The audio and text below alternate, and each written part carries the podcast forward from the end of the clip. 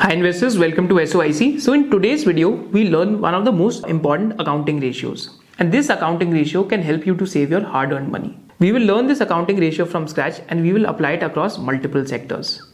And this ratio can actually help you a lot to derive insights into the business's bargaining position as well when it comes to its suppliers and customers. But before starting the video, I will also like to announce that there is a free book giveaway during the video and to participate in that free book giveaway, make sure that you're subscribed to the channel. If you haven't subscribed to the channel, then you can subscribe and also make sure that you like this video. With this, let's start. So in the beginning, first I'd like to tell you what is the name of this ratio. Simply this ratio is known as CFO to EBITDA ratio. What is it known as? CFO to EBITDA ratio. That is cash flow from operations upon earnings uh, before interest, taxes, depreciation and amortization. So what is cash flow from operations? So simply what cash flow from operation means is what the word itself says that how much cash is the company generating out of its operating activities. That is the meaning of cash flow from operations. To calculate cash flow from operations, we typically start with profit before taxes add all the non-cash expenses back. Like depreciation is a non-cash expense. So that is added back. So even interest expenses are added back because that belongs to cash flow from financing activities. So all non-cash expenses are added back and all non-operating income is subtracted from profit before taxes. Why non-operating income is uh, subtracted? Because if a company is earning dividends from its investment then that is not cash generated from operating activities. Just remember this then after this, we get to a statement that is gross cash flow. And from gross cash flow, we also subtract all the changes in working capital. What is working capital changes? Things like trade receivables increasing or decreasing, trade payables increasing or decreasing, and inventories decreasing or increasing. And post this, we subtract taxes and then we finally get to cash flow from operating activities. So this is how we get to cash flow from operating activities. What is EBITDA? EBITDA simply means earnings before interest, taxes, depreciation and amortization. So what is the meaning of EBITDA? EBITDA is simply cash operating profits. That if the company, if you just look at the company's operating profits, which are the cash operating profits, if you exclude uh, depreciation, interest expenses, taxes, just those profits which the company is generating out of its core business activities is termed as EBITDA. And looking at cash flow from operation to EBITDA will give you an idea that how much of the cash flows has the company been able to convert from EBITDA. Because EBITDA is on the basis of income statement which is which works on the basis of accrual principles of accounting. What is accrual principles of accounting? That revenue is recognized when a sale is made not when cash is received. This is something that you have to remember. If i make a sale of rupees 1 then i will recognize those revenues it doesn't mean that I have necessarily received that 1 rupee. This is why we get the concept of trade receivables, inventories, and everything else. So, this is why we have to remember that if a company is able to convert more than 60% of its EBITDA into cash flows from operation. Specifically B2B businesses, that is businesses which are selling to other businesses, then this means that the company has very less money which is stuck in working capital. So this is what we are going to learn throughout the session. You will see that B2C companies, the companies which are selling to customers will have very high CFO to EBITDA because there is no trade receivables. Suppose if you go to a burger shop and you want to have a burger, right? So you won't say, I'll pay you after three months. You will pay then and there on the spot. So what will end up happening is that the company will have very less money stuck in trade receivables. Similarly, if you go to a hospital and if you get treated, then you have to pay then and there. And what will end up happening is that the CFO to EBITDA for the hospital sector will also be really good. But if you are a chemical company which actually holds inventory for your own customers, then what will end up happening is that your CFO to EBITDA ratio can be really, really poor if majority of your money is stuck in inventories. Now, some of you will ask why not CFO to PAT and why CFO to EBITDA? Simple reason is because CFO to PAT can get distorted because of other income. Because other income means the that part of income which is generated from non-core business activities. So when we calculate EBITDA, it is it is calculated X of other income. Whereas when we come to profit after taxes of a company, then other income also gets added, which which distorts the uh, calculation of CFO to PAT. This is why we preferably like CFO to EBITDA, and we like to compare CFO to EBITDA across sectors. So in the forthcoming section of the video, we'll be comparing CFO to EBITDA across industries and across different players within the industry. Just before going forward in the video, if you really want to learn how forensic analysis works and how fundamental analysis works, then that is a part in the SOIC membership. Because in fundamental analysis, it is not just about forensic analysis or CFO to EBITDA. You also need to understand the prospects of a business, that how the company is evolving, what are the tools we can, uh, we can use for researching a company, what are the various sources that we can use which can help you to cut short your journey in filtering a stock. And apart from that we will also learn that how you can buy a stock sell a stock and how you can ride a stock at different points of time using an automated uh, criteria which will help you to uh, understand when to buy when to sell and how to ride. These three concepts will also be covered in the soic membership. Along with that this basic doubt that uh, that students do not understand that how to filter a particular stock. So there is an entire course on filtration and screening of stocks which will also be a part of soic membership. And also if you want to learn how to pick mutual funds how to pick debt funds how to how to invest and make your own financial planning from scratch so that is also a course that is a part of soic membership so in SOIC membership, there are six key levels and all these six key levels will make you a smart and intelligent investor. If you really want to learn and improve yourself as an investor and compound for multiple years, then SOIC membership covers everything from fundamentals to technicals to when to buy, when to sell until how long to ride. So see you inside the SOIC membership. तो अब हम जितनी भी Indian companies हैं in different sectors what we will do is that we look at the O to EBITDA conversion ratio of them and we will actually try to do a lot of case studies with you that which company is actually has a very poor C F O to E EBITDA conversion ratio and which company has a very good C F O to E EBITDA conversion ratio तो first what I do is I deep dive into the chemical sector to look at the average C F O to EBITDA conversion ratio so remember in the first part of the video we talked about that CFO to EBITDA just tells you that how much of the operating profits have converted into the cash flow from operations of the company. Because income statement remember is made on the basis of accrual principles whereas cash flow from operation will tell you that how much of the cash is flowing into the company. This is why it is known as cash flow from operations. So cfo to ebitda becomes a really important ratio. So what is the rough thumb rule that we use that in the b2b businesses like maximum uh, the least that you can go to maybe be uh, 60 to 65 percent but in some of the businesses where the inventories are higher you'll also see that the cfo to ebitda ratio will be 55 percent types in b2c businesses or in businesses where the cash conversion is really good and in the B2B or B2C businesses where cash conversion is really good, where the trade receivable days are really low, you will see that the CFO to EBITDA ratio will be anyways above 65 to 70%.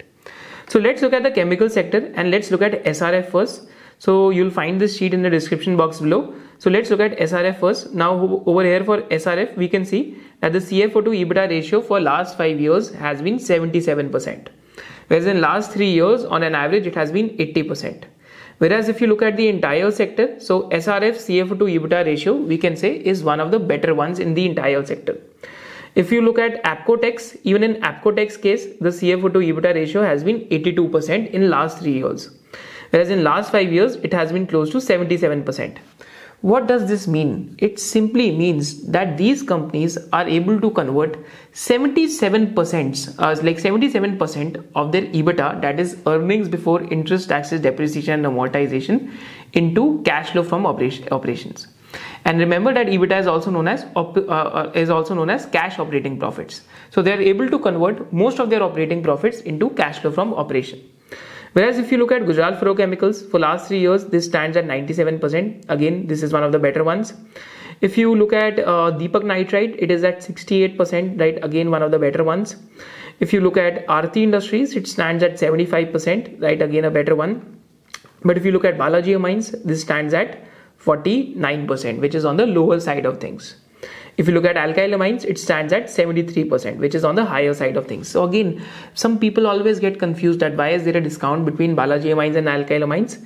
Simple reason because if you look at inventory as a percentage of sales or trade receivables as a percentage of sales, then Balaji amines has poor, poorer working capital versus alkyl amines. So this is one of the reasons why the discount exists.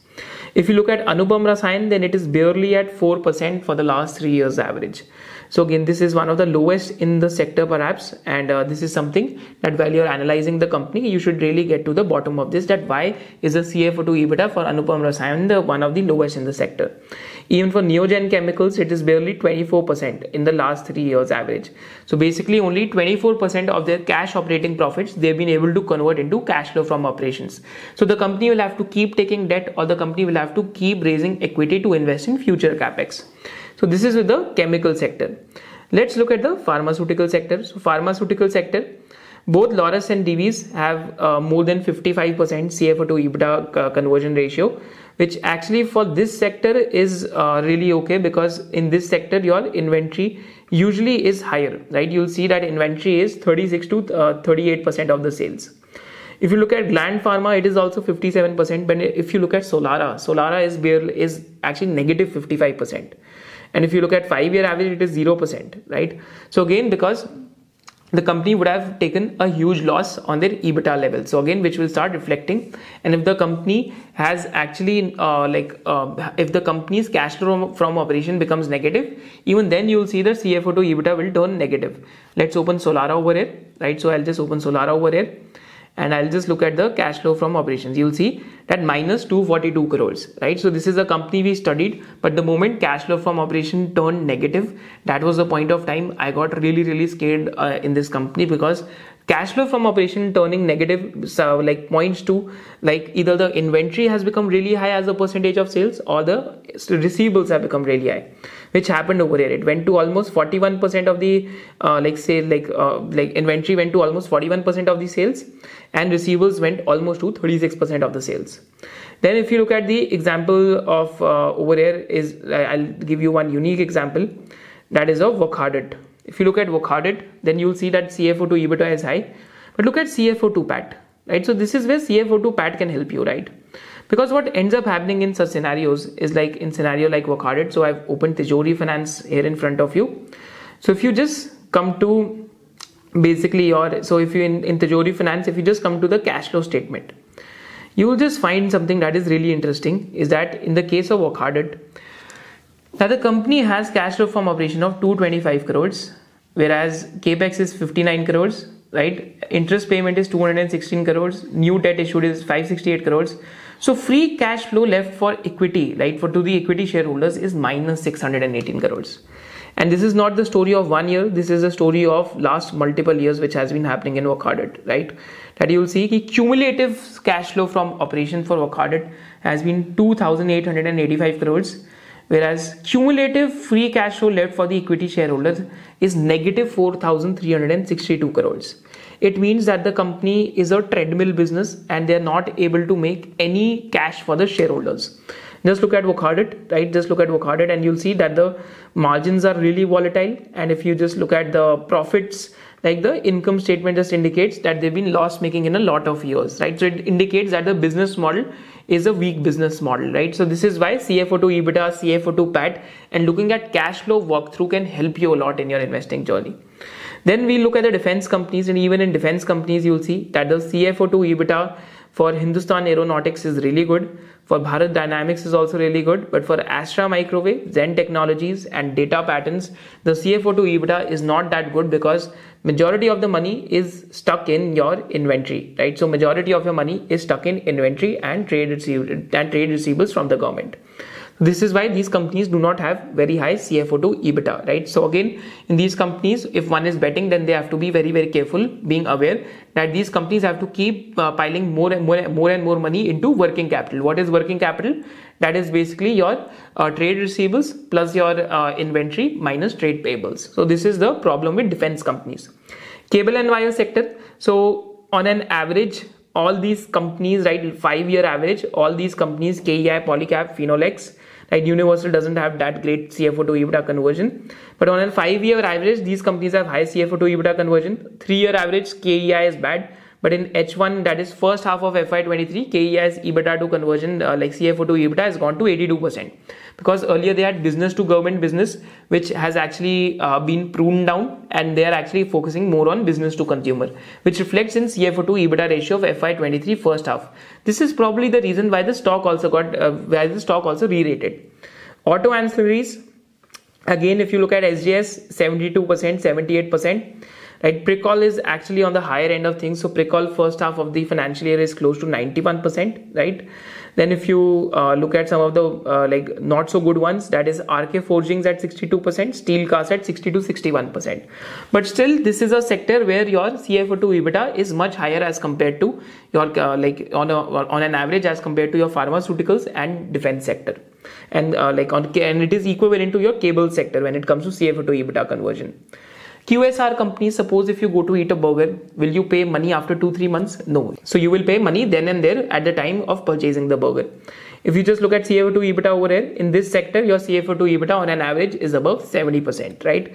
Because there is no credit given to you while you're having burgers. So look at the CFO to EBITDA for the steel tube sector. So for steel tube sector, the CFO to EBITDA for the market leader APL Apollo is close to 101% in first half of the financial year. Three year average is 107%. For Surya Roshni, it is also really high at 95% and three year like five year average is uh, 79%. For ISMT, which is going to be a Kirloskar company, it is at 66% and first half of the financial year it is at 57%.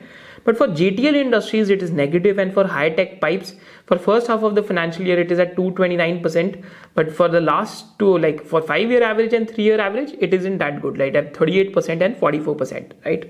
So that is for the steel tube sector. Still, on an average, this sector has higher CFO to EBITDA conversion because over here the market leader actually works on cash and carry model. You uh, bring the money and you take the goods. That that is one of the reasons why.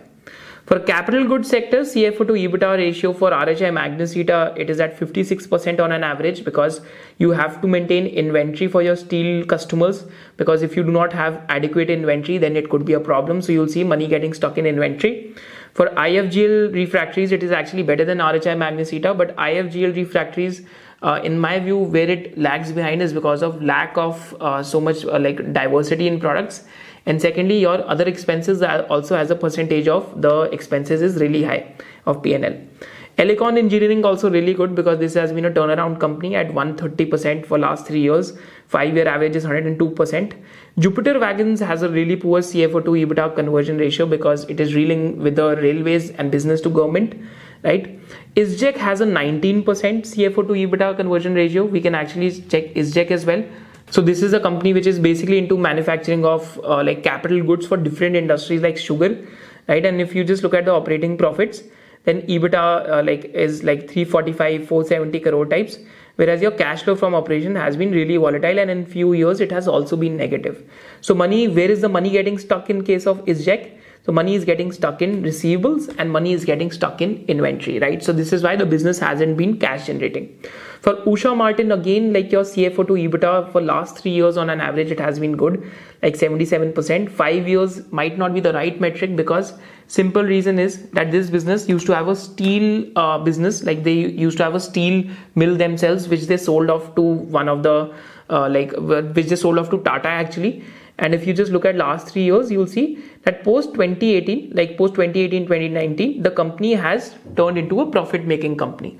So this is the idea that in turnaround companies you have to go deeper into different time series and time frames to get an idea ki what is the cfo to ebitda of this company. Hopefully this is helping you helping you a lot as well right? Because these are live case studies. Usha martin is one of the companies which we have discussed on our channel a lot of times in last two years right? So over here so this is with usha martin uh, with uh, like power mech it is at 119 percent but for like for first half financial year FY23 it is at 37 percent.